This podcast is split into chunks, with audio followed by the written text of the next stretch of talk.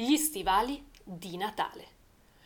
Lo sapevo! Gli stivali sono troppo grandi!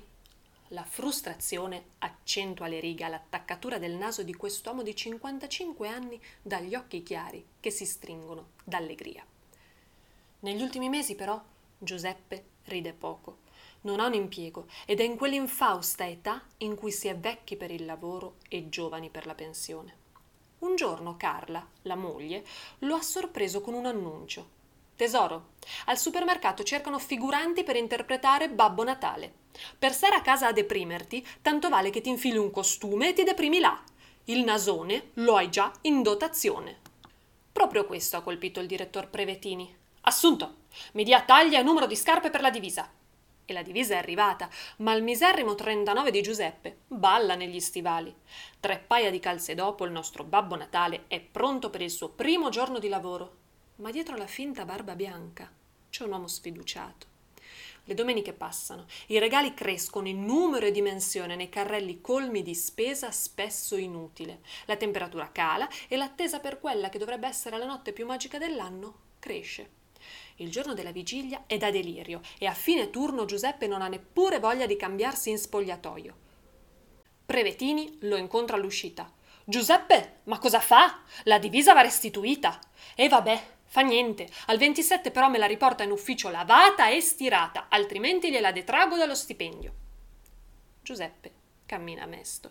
La pioggia si sta trasformando in neve, un manto bianco che cela la città nera e il nero umore dell'uomo.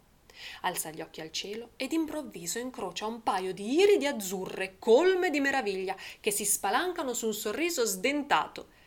In pochi istanti, dietro la finestra illuminata, si affastellano volti ridenti, labbra tremanti, sguardi di meraviglia e persino lacrime di commozione. Il cuore di Giuseppe salta un battito quando si rende conto di trovarsi davanti al ricovero per malati di Alzheimer della città.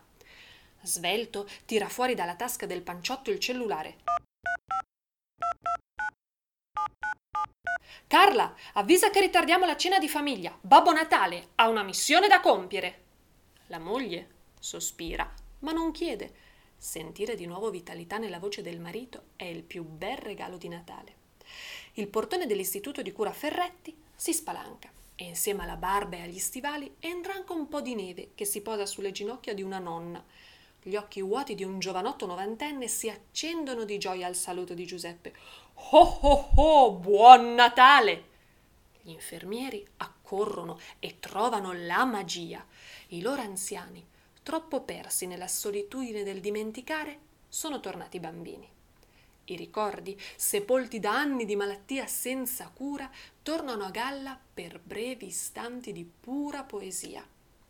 Antonino accarezza la folta barba, come quando da bambino ha accarezzato il cucciolo ricevuto in dono. Mariuccia prova fugacemente la sacra soggezione che sempre avvertiva al cospetto di San Nicolao. Giosuè ha una rapida visione di quando era lui Babbo Natale per i nipoti. Ogni ospite ha qualcosa da ricordare e mai come a Natale le emozioni fanno riaffiorare il vissuto di ognuno. Giuseppe dispensa abbracci e si prende il tempo di guardare negli occhi di chi non si riconosce più Sorride quando la gobba Milena si raddrizza in tutto il suo metro e cinquanta per stampargli un bacio salivoso sulla punta del naso. Due ore passano veloci, due ore che gli hanno cambiato la vita. Dal 2 gennaio è assunto come tutto fare all'Istituto Ferretti. È passato un anno da quando questa storia è iniziata e tra pochi giorni Giuseppe tirerà fuori dall'armadio la divisa. Non l'ha mai restituita a Prevetini, che puntuale gliela detratta dallo stipendio. Poco importa, i suoi vecchietti hanno bisogno di credere in qualcosa e la felicità sui loro volti val bene questo piccolo prezzo.